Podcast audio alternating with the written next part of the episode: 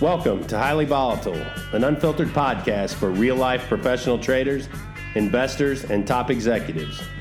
To be the best, you need your thoughts and perspectives challenged by the best.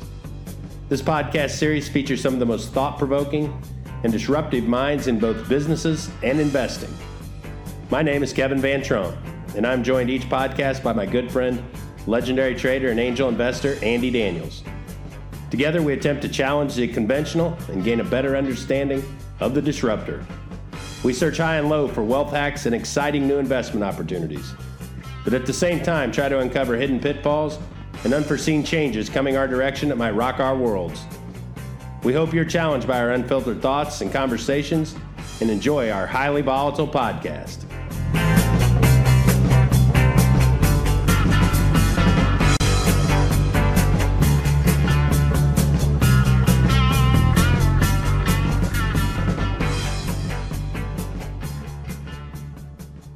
Hi, this is Kevin Van Trump here with the uh, Highly Volatile podcast with my good friend Andy Daniels, and we've got the opportunity today to have a good friend of both of ours on call with uh, Tom Willis, CEO of Conestoga Energy, and as everyone knows, Tom uh, not only has a uh, big vested interest in the ethanol industry, but also has a big farm operation, a nice sized farm operation out in Southwest Kansas, and we're gonna kind of pick his brain a little bit, and see what he's hearing on different things, and Andy, how you doing out in Florida? And Tom, Andy's in Florida still, and Tom's in uh, out in Southwest Kansas right now, right, Tom? Yeah, we are. Although it's uh, 81 here today, and the wind's not blowing too bad, so man, you'd think we were in Florida. yeah, Andy, how's it down there with you? Kids good, and everybody good? Oh, everything's good. Yeah. Uh huh. The um, few more masks showing up when you go to the stores, but other than that, you wouldn't know anything's different. Other than uh, the malls are empty and um, people are kind of just cohabitating in their homes. Yeah, I hear you. Same here. We were both kind of surprised to see the market rally as uh, as strongly as it did here today. And uh, you know, I I was listening to some traders talk just a second ago, and they said the triple Qs, uh, you know, the triple Q ETF, they were, it's back up uh, year over year. It's higher on on its mark. So I don't know. I can't buy into uh there for about 10 years we were I, I was momentum trading for the most part and buying high and selling higher and shit I can't I can't buy into this rally and like you you know I've been short some S&Ps and trying to hedge off on uh, some of our other portfolios but I don't I think we're turning into a little bit of a bear market here for sure uh maybe the next 12 18 months and I think you can see 20% rallies in bear markets. You you've seen them, Andy. You've been part of them. Tom, you guys have all traded through these things. What, what are you? Where do you guys stance on the overall stock market right here? I well, think I, that. Uh, go ahead, Andy. Oh no, no, go Tom. Tom, please. Oh, I, I, I was just going to say I agree. I, this this economy uh, has had some damage to it, so uh, I'm more bearish than I am bullish. Let me put it that way. I have taken a lot of my portfolio and either turned it uh, to cash right now on the sidelines. Yeah, I can't argue with that too much. Um, I think there's some irrational exuberance going on, and you know, look, uh, people are just looking for any straw to grasp, and if we start talking about maybe uh, hospital um, stays in, in New York are coming down, death counts in New York are coming down a little bit uh, you know, one day in a row when they're not going up, uh, that's enough to get a market that's, you know, looking for anything, any, anything to uh, glean on to, uh, to, to pop. And that's kind of feels like what we got, what we got today. Will it follow through? It could. Um, but longer term, I, I think we've done enough structural damage to this market that, uh, to think we're going to go back and, and, uh, all sins are forgiven and all, uh, all issues behind us, I think that's uh, that's a fool's errand. And so, yeah, we can have these gyrations, and that's obviously what we're doing. But um, longer term, I, I the roller coaster is is uh, is still going to go down again, in my opinion. Yeah, I would agree. I uh, let's uh, let's kind of talk the 800 pound gorilla in the room and crude oil and the ethanol here. I I argued with several people that hell, I thought even if we didn't have coronavirus right now, Tom, and we just had the fallout we have in crude oil, I argued that the stock market would be down at this level just because of the ripple effects and uh, and the fallout that we're possibly going to see in this crude sector. What what are you hearing, Tom, on the uh, on the crude slash ethanol side of things? Well, I, I I will tell you that there's so a few fundamentals. Nobody, in my opinion, can produce oil for eighteen dollars a barrel uh, or twenty dollars a barrel. Your ex- exploration costs, uh, drilling costs are higher than that. So you are correct uh, when Russia and Saudi Arabia decided to go to war with each with each other. Um, man, what an impact it it had. Uh, number two, and I think you know probably the biggest deal is where are we going to put it all. Uh, there are several buyers out there of crude that are force majeure. Uh, imagine they'll stick it in boats, uh, tubs, uh, rail cars. Uh, we've had a lot of, uh, well, by a lot, I should say, five or six oil companies call, ask if they could store um, train loads of crude on our tracks if we if we had extra space. Uh, so they're looking for places to put it but it's conceivable uh, in some areas that they go to go to no bid.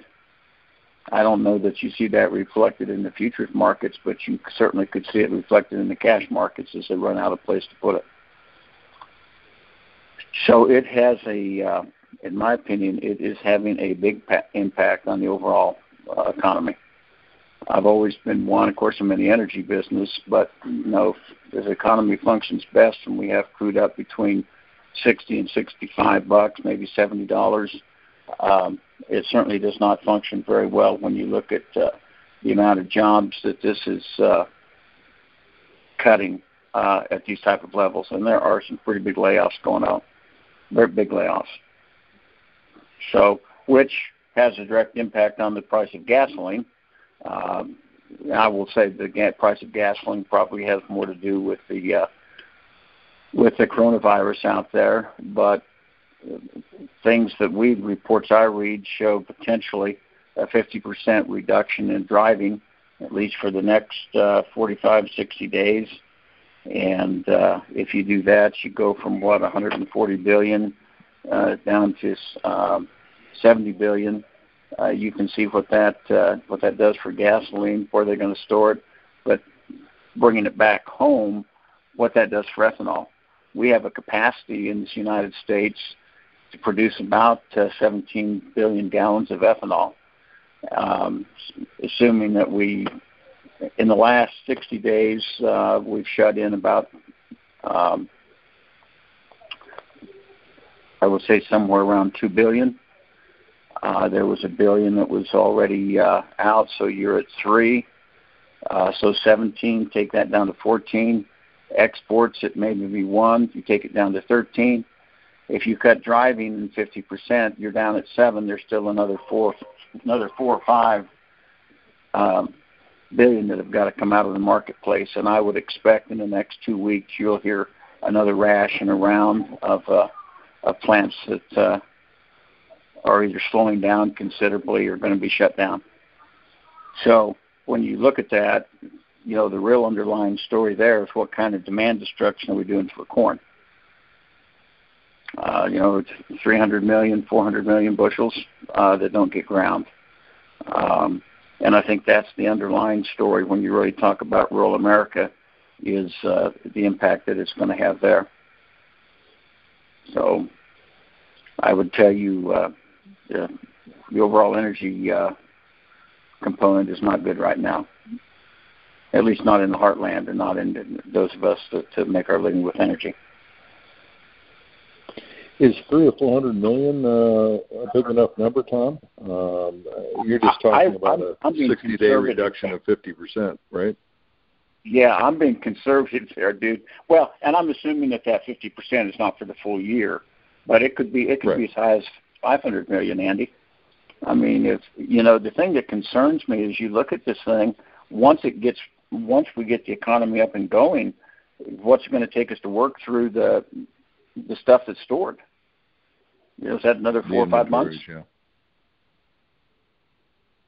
Are you getting uh, any notices from any of the oil companies about sales you have on, and uh, they want you to hold them back? And yes, what are you we're hearing on that front? On both oil, both crude and ethanol.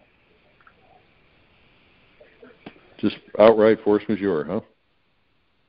Do have no place to take it. Now, we are fortunate ourselves in the fact that we do a lot of export, so it's more minimal for us. But if you are a single sourced market, uh, a, a plant that has a single source, whether it be trucks or or uh, singles or something like that, uh, yeah, there's there are notices going out. So whether these slowdowns um, that you're reading about uh, that are hitting this week, um, maybe that curtails part of that. I, I don't know, but yes, we have. I have. So I guess I can speak from for myself. We we've seen it in both crude and we've seen it in in um, ethanol. And then taking that a step further, we are not doing it ourselves, although we've slowed up production uh, to go to, for the very epitome of efficiency we can get. We're going to honor all of our grain contracts with all of our producers but there is talk of some of the plants that are force majeuring uh, contracts uh, for delivery, and uh, just saying we're not going to honor those uh, corn contracts. So, you know, what does the farmer do there? And I think you've seen not that. honor them at all, or not not not physically take delivery. You're physically not going to take delivery of them.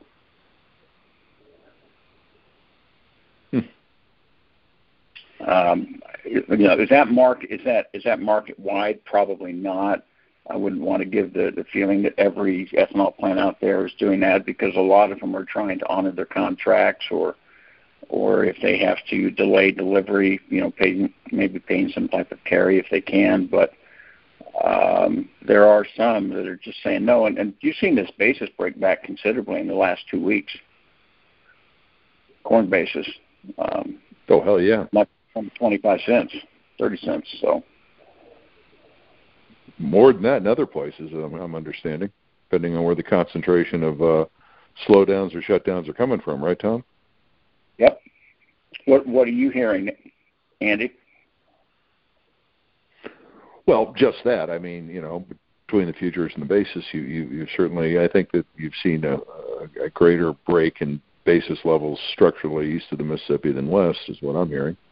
Um, but you know, and I think it's it's kind of in pockets where the shutdowns, uh, you know, where, where plants are going down, uh, so does the basis. Absolutely. Well, we, we've seen it break here. Um, and I think a lot of that is our basis is somewhat driven off the Hereford market, and that basis is broken back uh, just simply because where they originate some of their grains. So there's been a lot of uh, you know flat prices uh, considerably lower today um, for old crop than it was uh, even a month ago. So, Tom, what are you? Uh,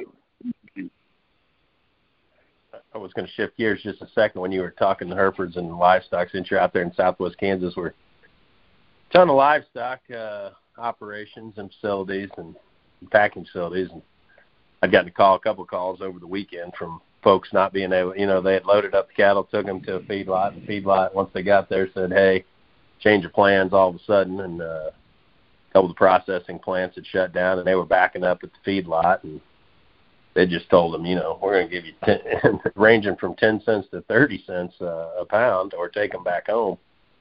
And guess what? They took the cattle back home, but uh, we've heard that a couple of different times, and then we've heard that with some hogs and some other things going into Tyson uh, just this last over the weekend that you know some of the plants were running really really low on employees and people not showing up and they're way backed up and behind. And what are you hearing out in your neck of the woods on the livestock side of things? I haven't heard of anybody sending them home yet but i do believe that we're getting closer. And uh one of the things that i have been working on in Washington D.C. is to try to get CRP opened back up to allow grazing, so that at least on the on the stocker side of things, Um, guys aren't forced to take them to the to the yard and and uh, have it shoved up their wahoo. Um, you know, people are trying to farm, so you've got to take them off corn stalks now. They really don't have any place to go with them. But by opening up the uh, the CRP, they would have a place they could go with them for a few few months and see if this thing corrects itself. My Kevin, is this as much a labor issue as anything? You what's that? Is this as much a labor issue as anything at the plant level, and I then think, it kind of trickles down from there? Yeah, exactly. Yeah, I, I would agree, Andy. I think we got to think too a little bit, and what we were what was on. There was a call today. Uh, you know, we think that for sure is the initial knee jerk. That are we going to see a setback? Uh, just economically, if we, you know, we're not going to probably be back to full employment anytime soon. I mean, hell, we're at 50 year levels. I don't know if and when we get back there uh, anytime soon, but we start to wonder about not only what it does to the U.S. economy, but what it does to these global economies, Andy, like you and I were talking the other night. And, you know, we do a pretty healthy business in exports of livestock, and if they start to scale back, uh, you know, their income levels and, and their movement of a, to a higher protein diet, you know, we may see yeah, some, you know, unfortunately, some scale back uh, on the demand side, especially with all these restaurant clo- closures and, you know, higher end closures. I, I I wonder if you're going to ba- start backing some things up into some of the packing plants and the, in the beef processing side. And, um, yeah, I, I don't know. I mean, it's just interesting. It's just it's not interesting. It's sad uh, to see how the, the dominoes may fall here a little bit. But yeah, I think it's labor for sure right now. But some of these they're just not showing up to work, right, Tom? Right, right, Kevin? Yeah, yeah. No, I, think, I, I think it, it, it's a labor issue because of the concern. And I will tell you, like I said, this what I just told you earlier that we had a um, a case of of uh, corona uh, founded Liberal today. That doesn't sound like much in this little town, does it? But if that proves to be at the packing yard, packing house, what's that going to do to yeah. this premium beef? Mm-hmm. Beef. Yeah. You you could take it to well, its that, knees, right? and Andy, that's where I'm saying it's. I, I agree, it's just a labor issue right now. But now you're starting to have the funds sniff around and question, like, hmm, what if the economy kind of really we do get a little weak here for the next 12, 18? What's that do to overall beef demand? You know what I'm saying? And that, it's like, gosh, dang, we don't need them. We don't need them starting to really lean aggressively on the. uh just because the you know the weakness in the economy will obviously taper back some of the uh, some of that demand. So I, I don't know. I, it's just interesting to see how they're starting to circle here a little bit. Well, Well, and then you know you you made a lot of you big you made a big hula today about uh, you know the the tiger in the Bronx Zoo getting corona, and you've had dog, cases of dogs getting it, and you know it hasn't really infiltrated into our uh, our food system yet, and from the animal side. But God forbid. I mean, I'm not suggesting that's going to happen. I'm not, but you know, who knows? We're dealing with a lot of unknowns here. I, I, think the other thing when you look at it, Andy and, and Kevin, with the employment unemployment rate where it is at, uh, how many people are buying cuts of beef? What's the biggest seller? You know, uh, I guess hamburgers, uh, uh, pizza, things like that. I, I just wonder if the demand is going to be out there for the for the more expensive cuts of beef for a while. Uh, yeah, I think that's fair. Yeah. Yep. No, I agree. Well, Tom, you're in the restaurant business as well a little bit. And you and Andy, what what are you guys seeing there? You had to close. I'm assuming you closed down the restaurants, or how are you guys doing that now? You want to go, Andy? Go ahead, or Tom. Me or? No, you go ahead. Well, we uh, by state law we had to close in dining, but we're doing takeout and uh, home delivery. Um, and actually, uh, all things considered, I, I think it's doing okay. Uh, we're, we're we're seeing that market grow. Wouldn't you agree with me, Andy? Every week we get a little higher sales um, with it, but it's certainly having an impact. I mean, you know, we're no different than anybody else. We had to let 80 people go um, when this thing hit. So it, it is having, so I we're think, covering our huge- variable costs and some of our operational overhead. Um, but you know, I mean, no one's cutting a fat hog. I, I guess some of the, uh, you know, the delivery only kitchens, ghost kitchens as they call them, they're, they're probably doing okay now in different parts of the country.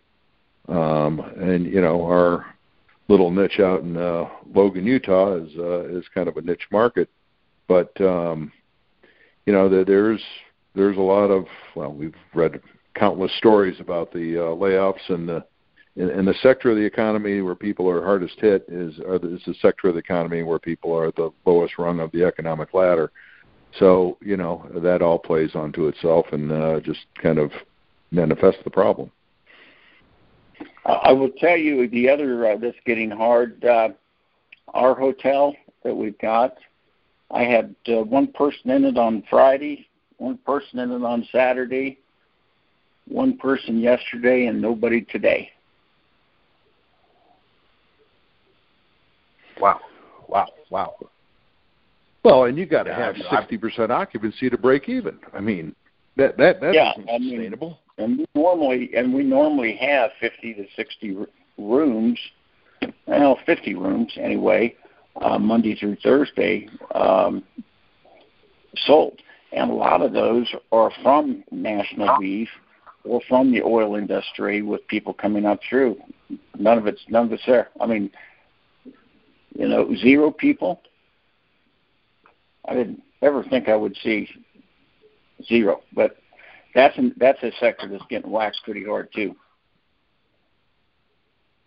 At Yeah, least we would out agree. here, I don't know about you, you guys' direction, but out here it sure is. Oh no, for sure, across the board. And that's what Andy and I were saying. Like you, you know, who would have ever thought zero? Like you're saying. I mean, just zeroing it out. Uh, you know, in many sectors and spaces. So that's you know, that's the unfathomable. I believe, don't you think, uh, as well, right, Andy? Well, I do, and you know, Kevin, as we were talking about, I mean, you know, I have business interests over in Africa, um, and you know, they they mentioned uh, probably the wealthiest country over there, Nigeria, um, that they're, um, you know, they're they're doing a shutdown in there uh, for for two weeks, and uh, I said, well, two weeks, that's not long enough, and they said, well. After two weeks, people will be starving. I mean, you you you, know the cure is worse than the uh, disease itself, and so how are you going to shut down all these third world countries? We're the wealthiest country with the biggest safety net and you know the, the biggest uh, printing press in the world, and and how are these other countries going to uh, sustain? And, and and quarantine is one thing, but but at the end of the day, all you're doing is buying a little bit of time to to come up with better treatments and hopefully a vaccine.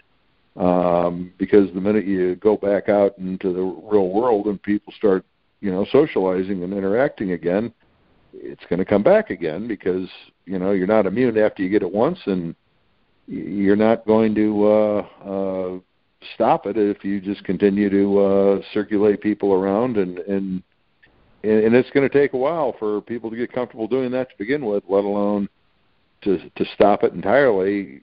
The, world just can't do it. And so i i come back to how can we how can we just kind of say it's all behind us and because cases are going down in areas that were you know the the, the darkest clouds over them doesn't mean that it's behind us and it, and it's all back to normal again it's not and it's not going to be for a while unfortunately I think, No, like I would I have said, to. Uh, Yeah, go ahead, Tom. that. I, I was going to say that, you know, like like we were talking, Andy. It's uh, you know, it took after 9/11, it took three years for the American consumer to come back to booking flights at the same capacity that they were booking flights uh, into 9/11, and so. Like you said, unless until they get you, you get a vaccine in your arm, I, I mean, yes, some people are going to come back out because some people are going to do some things, and people are going to go out and do, but not to the level or capacity that we were uh, going into this, and that's that's a little bit of the scary part. You know, what, what where are we going to really be at uh, from an economic standpoint as we come back online? And like you guys are saying, how long is it going to take to uh, to to make that uh, to get back uh, on our feet? I guess full steam ahead. So I think it's going to take a little little bit of time. So, do we You're have going to have to have enough- seven billion people out there with uh, with needles in their arms, and how how quick can that happen? What were you saying about Gates the other day, Kevin? That he said you better start getting plants built to, once we do have Well, yeah, the I vaccine mean- to be able to produce them to, to to you know to get them out there. he was acting like one of the bigger gonna- problems wasn't just the vaccine itself. It was uh, how do you get the plants uh, and how do you facilitate and get seven and a half million people? You know, how do, how do you get the vaccines to keep it? Since we're all mobile in, in a global world now, and people travel freely all around the globe, how do you get that? Uh, you know, it, it is people are going to fly in and create hotspots for the next whatever, as long as this thing continues to brew, and that's what's going to spook the herd and keep people a little edgy, I think, and keep people a little uh, hunkered down. So, Tom, what were you going to say? Keep say? people a lot edgy. I- I was just going to say, does the government have a big enough printing press to be able to handle all this?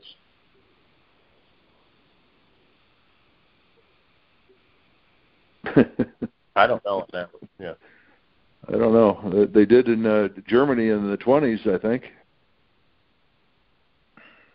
Yeah, I like I said, I, I, I you got a twenty trillion dollar economy. You just you, you know you just threw two trillion at it, and I, I don't know. I mean, like I said, it, it's gonna put a band aid on it here for a minute. I, I just there's a lot of human psychology involved moving forward here, and it's it's going to be real interesting to see. Like I said, as we come back out of this, you know, like Dallas saying they got the stay at home order in place till the end of May. I mean, holy hell! I mean, you're talking about really changing some dynamics of of everything. I mean, it's it's unbelievable. So I, I don't know. It's it's, it's going to be, I guess, scary. What uh, what are you hearing out there, Tom, from the farmer side of things? I mean, you're you're right there with all the farmers and a lot of the uh, bankers and everything else. I mean, people scared? Yes, they are. Yeah. and there's a lot of scrutiny going into you know to uh, operating notes and and that's when I mentioned redoing budgets and redoing budgets. I tell you what, uh, I've heard you say, Kevin, uh, a lot of times that a, that a farmer needs to be able to produce corn for three bucks, uh, and to a point, I agree with you, and I believe he can if he's given time to, for the cost, uh, production cost uh, curve to bend. Uh, but you sure as heck can't do it in six months. and there's nobody set up out here to produce it for three bucks. Not today. Yeah. Over time, as inputs get cheaper, as they respond to, to lower input, uh, lower commodity costs, maybe they can do it, but they're sure not set up to do it today. And it, it would not surprise me to see a, a, another round of uh, of consolidation um, out here. What are you saying happened to land prices? Haven't uh, you know well i'll i'll give you a uh, a good example. I got called the other day by somebody that had six quarters. Uh they were had uh, for sale. They couldn't get a bid on it. They could not get in you know it was okay water uh they could not get a bid on it and wanted wanted to know if, if uh, we were interested in farming it uh for a couple of years for them they took it back off the market, but the auction house uh, didn't want to take it to auction because they could not get a single bid on it. And I have not seen that before. Usually there's a, a price with which somebody would buy something, no bid. You know, Andy and I have talked, and uh, it, you get this. You'll find this maybe interesting. Andy and I have talked and about the land thing, and you know, we see we definitely see value in, in land, whether it's through you know on the on the ag farm side or just what people are coming in and paying for solar leases now, or or whatever it may be. We we know there's going to be value in land at some point, but uh, we sit here and I I you know I advise a lot of banks and a lot of bigger banking institutions, and I sit and say they don't really have accurate and good market to market ability to judge their risk. And as of the last three or four years, I mean, there really hasn't been much supply put on the market because nobody wants, you know, hell when prices rallied up higher and now you got ground, you you you don't want to put your land up for sale as, as we're pulling back twenty percent or twenty five percent. So they're, you know, the market devaluing has kept a decent amount of ground off the marketplace. Um, and so you've had a lack, a little bit of lack of supply. And that's helped keep prices propped up because when a property or a farm comes up close to you or in proximity to your operation, a lot of the locals will bid on it uh, to try and add the, you know, a key piece to the puzzle, so to speak. You also have hedge funds, or I should say pension funds, uh, and unions and different people in buying farm ground as well, churches, things of that nature to keep prices supported with the limited supply on. I, I, it would just be very crazy to see the true value or where we'd really be if you had a glut of supply come onto the market. I, I don't know if there would be the buyers there to support it. Andy, Tom, what do you you know what? I I, I don't think probably not. Probably not right now. You know, well, you've had a lot of demand little... from uh, from the pension funds and the hedge funds because yeah. you know it's they could they they the the the the, the rentals have been fairly consistent, but you know, as you said, land that's contiguous to someone is always worth more, and, and that's kind of kept the price, in my opinion, a little bit artificially high over the last three or four years. As other input costs have come down, land really hasn't, um, and it's the 800 pound gorilla in the room. Um, and we're going to find out just how how solid that demand is if we keep corn prices down here, you know, I, I'm fearful that we could find out pretty quickly what what that really is worth, and it's not where it is now. I it will be interesting to see if it uh, yeah. follows it the way it did in the mid '80s. You guys remember I, I don't what that was it like? Will, though.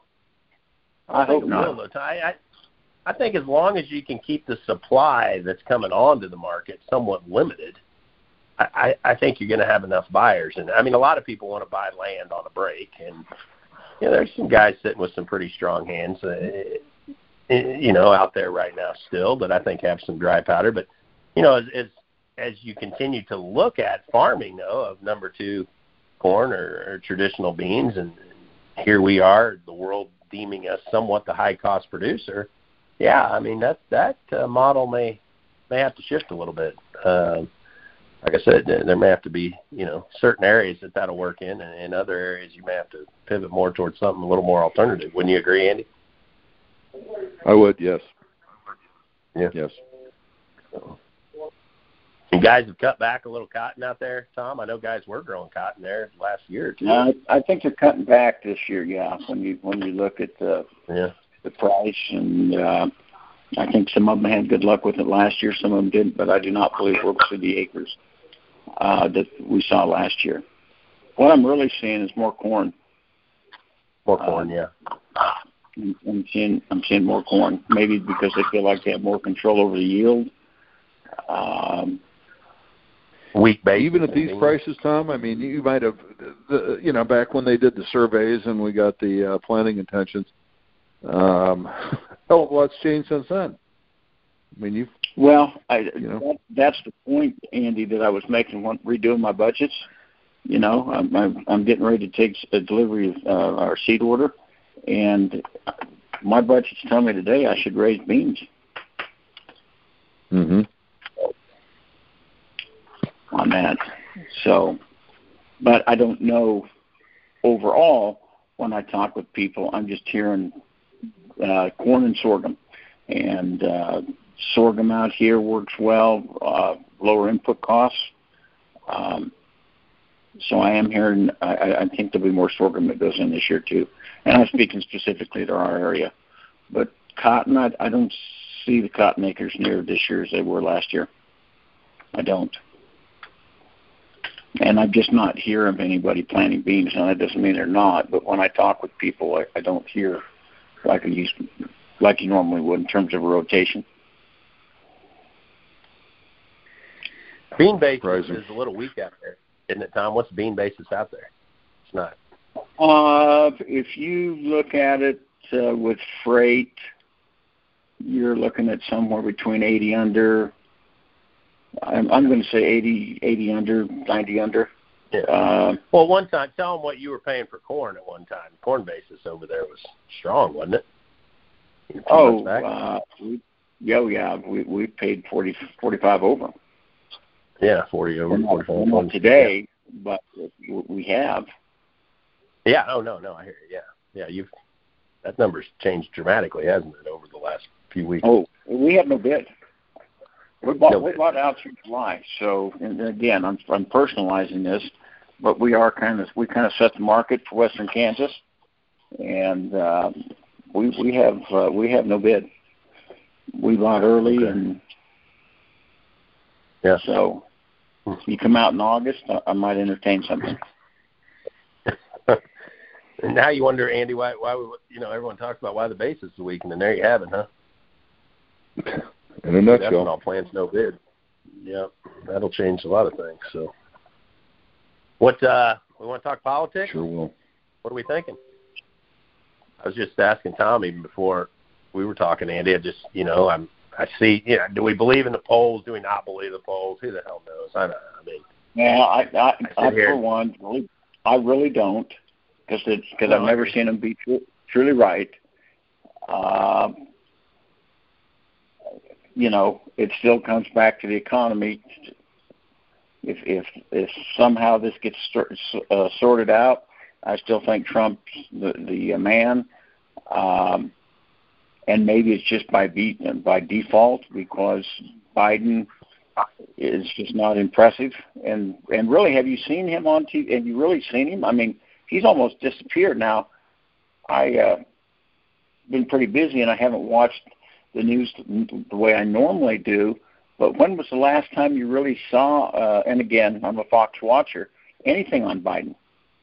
It's almost like he's disappeared and fallen off the edge, edge of the earth.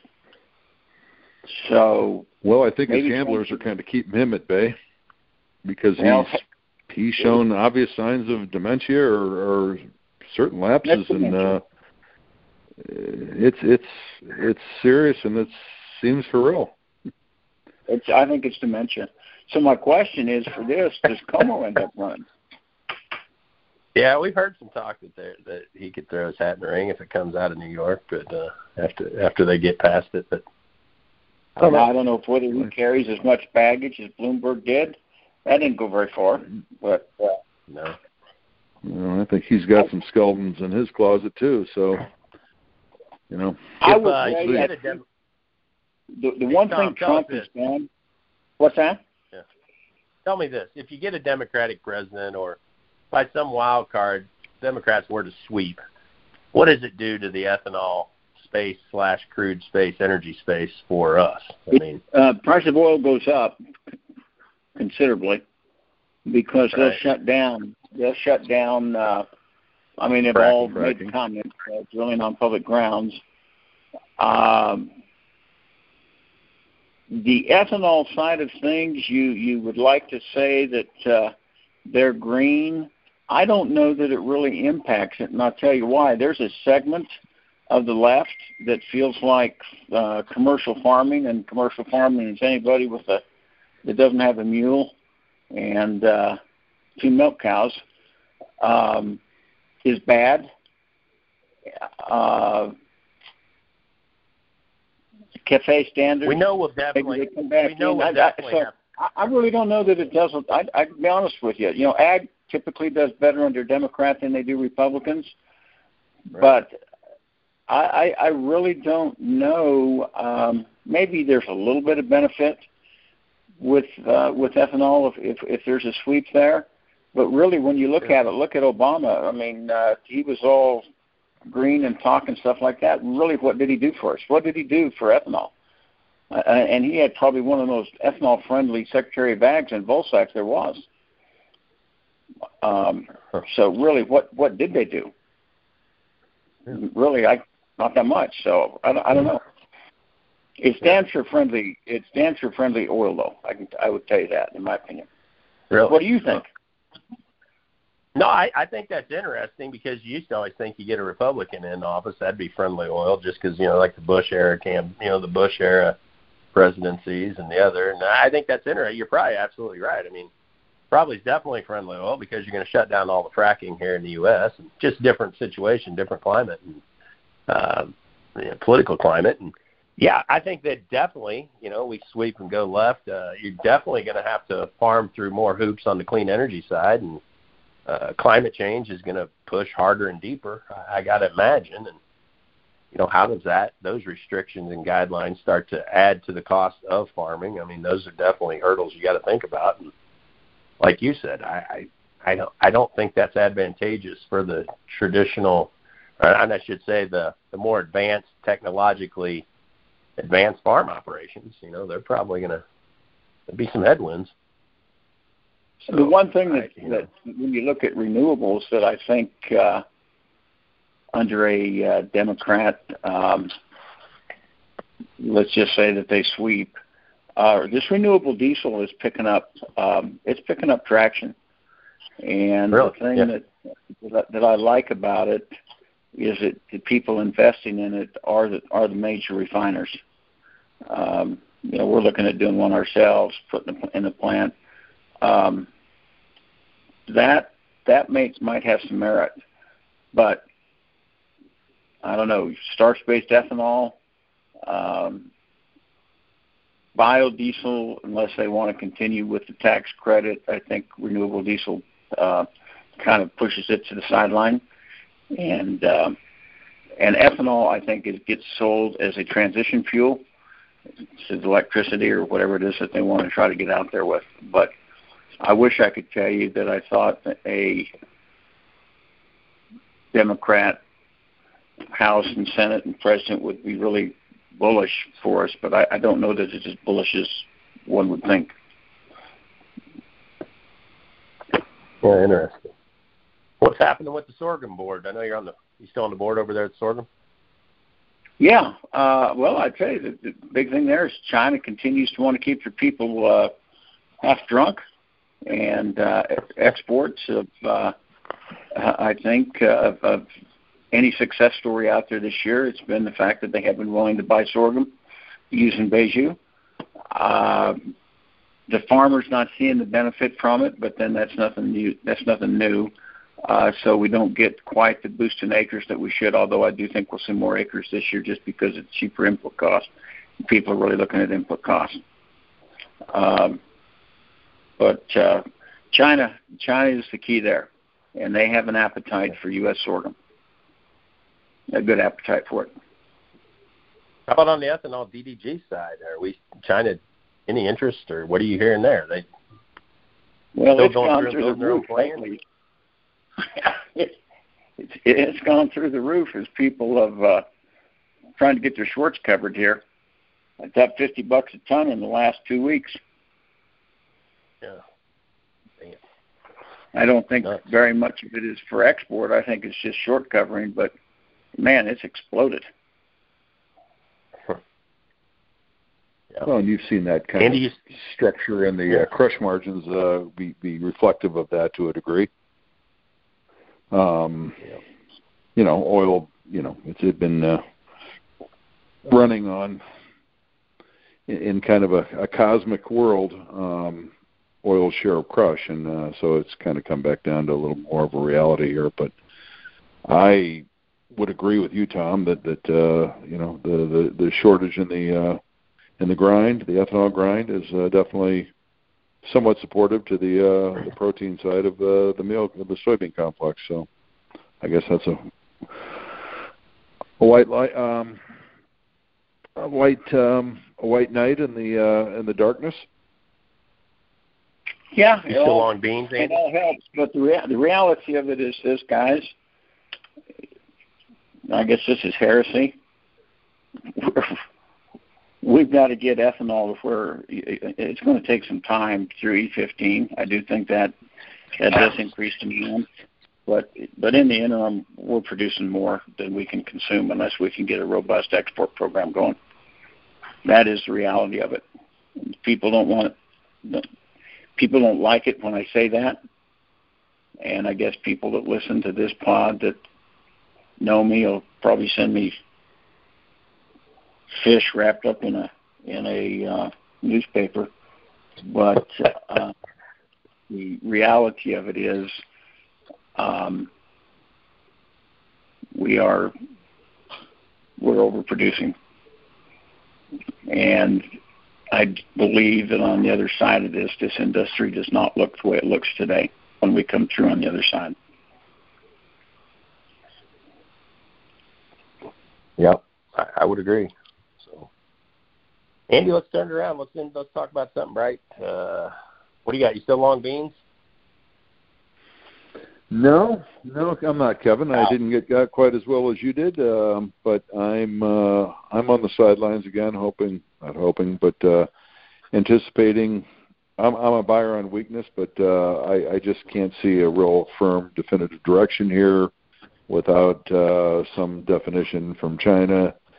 And I think the world's got too many other things to think about right now than, uh, you know, are they going to come in and buy a, car- a few cargoes of beans? And they may, um, but right now I think that I, I'm more worried about the, how the how the uh, funds are positioned and and and you know what's their appetite um, for exposure in, in various sectors and commodities being one of them, and you know are they um, are they here to play? And I, I just don't, I just don't see anything here that tells me there's a real definitive direction to price other than uh, I want to be a buyer on weakness, but uh, I don't want to be jumping in here and uh, because I, I just don't feel that I have any edge right now at all. Well, you'll be happy. Still like I, long uh, rice, but that's uh, that's that's nothing more than the pus and the pimple of a Texan's ass in terms of uh, overall trade and volume. Um, you know, other than that, I, I you know continue to be somewhat of a gold bug with the world looking as it does right now, um, and uh, I can't be a believer that we're going to run out of this uh, equity market from here. So I maintain some uh, after days like today, uh, some painful shorts in the uh, in, in the S and P market, um, and waiting for some opportunities in the grains, which I just don't see one way or the other today. I'm fearful of the downside and uh, not necessarily believing the upside is imminent and right now and here. How about did, you? Uh, did you want to tell them your rice story? What uh, you got any new rice insight? That that has been. Well, no. let everyone know. Andy did give us a great recommendation. Oh hell, Andy, when was shit two months ago maybe or longer, and the rice has been Back a, in December. been a hell of a good trade. It's been a good trade to this point, so I'm still in. Yes, it has been. Andy, Yeah, them a it, it's had a good move. Um, you know, rice. Uh, last year, when we thought we lost all the corn and bean acres because it was too wet, and uh, somehow magically they didn't get lost, uh, which I still can't figure out.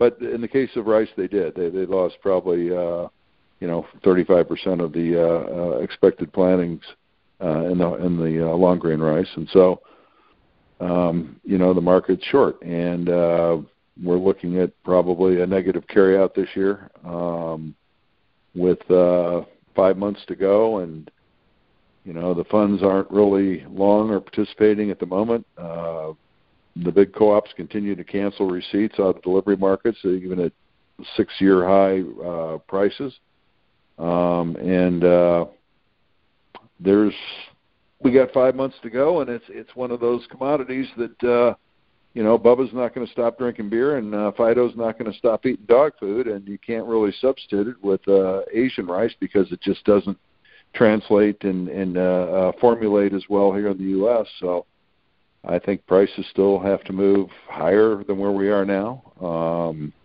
but again, I caution because open interest is a total of 12,000 contracts, and case of corn, you know, you have uh, you know uh, closer to a million, and soybeans 750, and uh, wheat uh, closer to 500,000. So it's not a commodity that can really be traded with any uh, size or, or conviction, and it's not one that you can get in and out of very easily. It's kind of uh, sometimes it almost feels like it's it, it's by um, appointment only to trade, but right now the market seems to be trending, and um, the supplies are short, and it, you're starting to see countries around the world, from Vietnam to Cambodia to Malaysia, um, India, Bangladesh, that have all shut off their exports of rice And Rice is the largest traded commodity in the world uh, in terms of physical food stock. And you know they're having the same things happening there that we have happen here, which is they're they're stockpiling it. You know, there's there's hoarding going on. You go into Costco, you're you're hard pressed to find, or Walmart for that matter. You, there's no rice on the shelves because that's what people have bought to store in their pantries. If uh, you know, for for the for the shutdown and the fear of what might be, it's a cheap uh, staple. So, you know, we're we're uh, very short supply, um, and you know the market's uh, been on a big run. Uh, could go a little bit higher, uh, but again, it's extremely small open interest. So caution if you decide to trade it. And the market's made its big move. Maybe there's some more in it, but not not enough to jump in here. That's for sure. Yeah, it's definitely extreme that market. Uh, you'll get a kick, Andy. I uh, bought corn today. Oh, did you? Oh shit! Yeah, I bought oh, a little good. corn. Good. Yeah, hey, got below that 330 mark here, stayed below there. We may keep on trucking, but I bought it with these intentions. You'll like it, Eddie.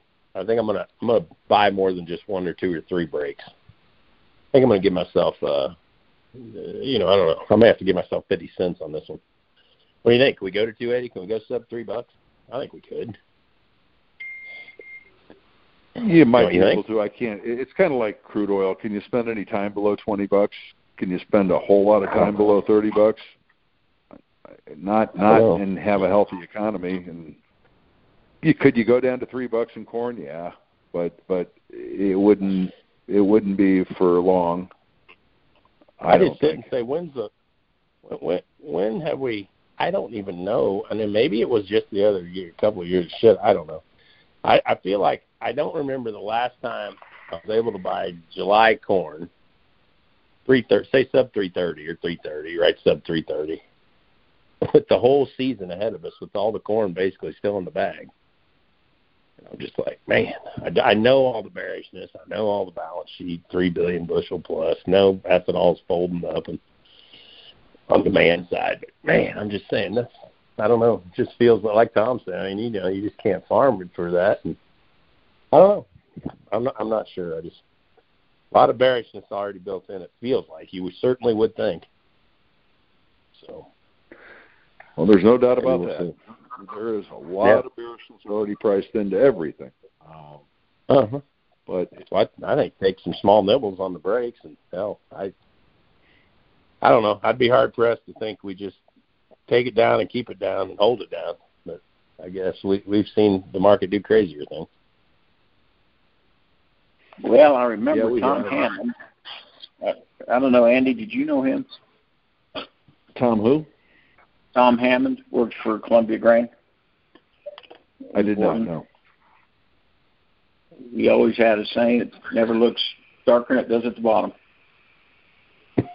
you're you're right. That's I was thinking the same thing day when I bought it. So I don't know if it could get much more bearish. and Scary. we'll we'll see. Jump in and hold our breath. So Well, as long as you're willing to give it that kind of a, uh, a berth, to, uh, Kevin, I think you'll probably be okay. I mean, at some point we Yeah. will see. Obviously, I can't imagine we don't see higher prices somewhere along the line in July corn and December, for that matter, than where we are right now. Um, but uh, the question is, from where do we go back up and make the assault, and uh, how long does it take to get there? Yep. Yep. Tom, you got any insight? Any good uh, investment ideas, tips, thoughts? Whatever. no, I tried diversification. That hasn't worked so well lately. Who would have ever guessed, right? My goodness. Yeah.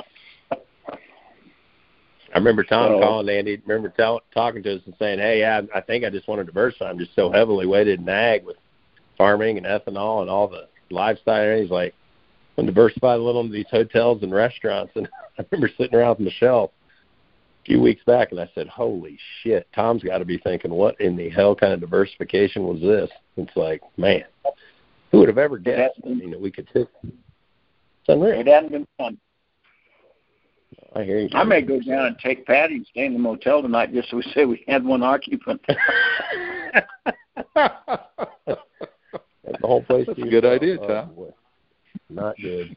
So, well, let's hope uh, brighter days ahead, gents. Until we meet again, right? Oh, there will be. I mean, yeah, for sure. So for sure. Hopefully, this will all be the behind question I ask myself as we as we come through this is this does it dramatically because you've always talked Andy and and Kevin um, you know especially at your at the prom about change and how the world changes and I'm wondering if if we're making some permanent coming through this side some of these things paradigms that we believe today are are gone whether it be in ag whether it be in energy whether it be in in uh, how we invest. But I wonder, and I would leave you this. I'd be curious in how both of you think. I, I, I just wonder if we are witnessing a metamorphosis, and I'm not sure to what, but a revolutionary change. Uh, I know Andy and I were talking the other day about the cost of an education.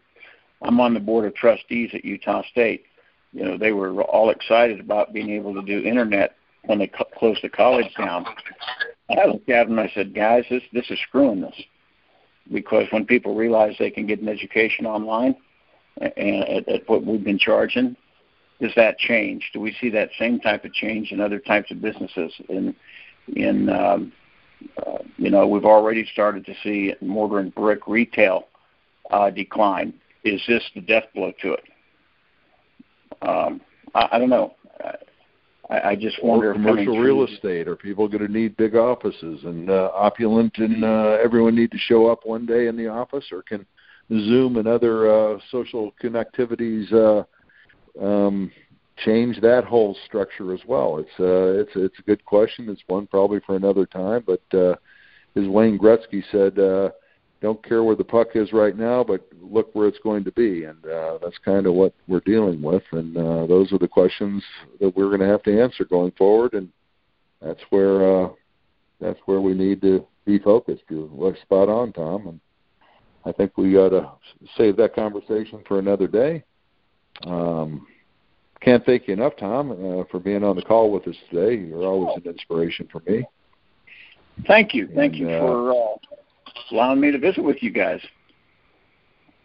I never never do it that I don't learn something. So thank you.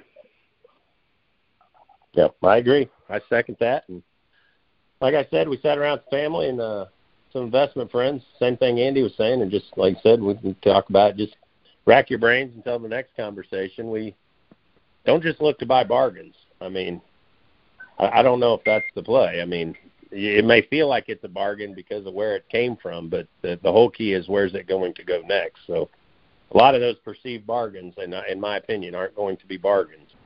Uh, no. You, you got to try and figure out what uh, how it plays out moving forward. So, uh, yeah, we can talk about that uh, the next time. Tom, dang, we sure appreciate it.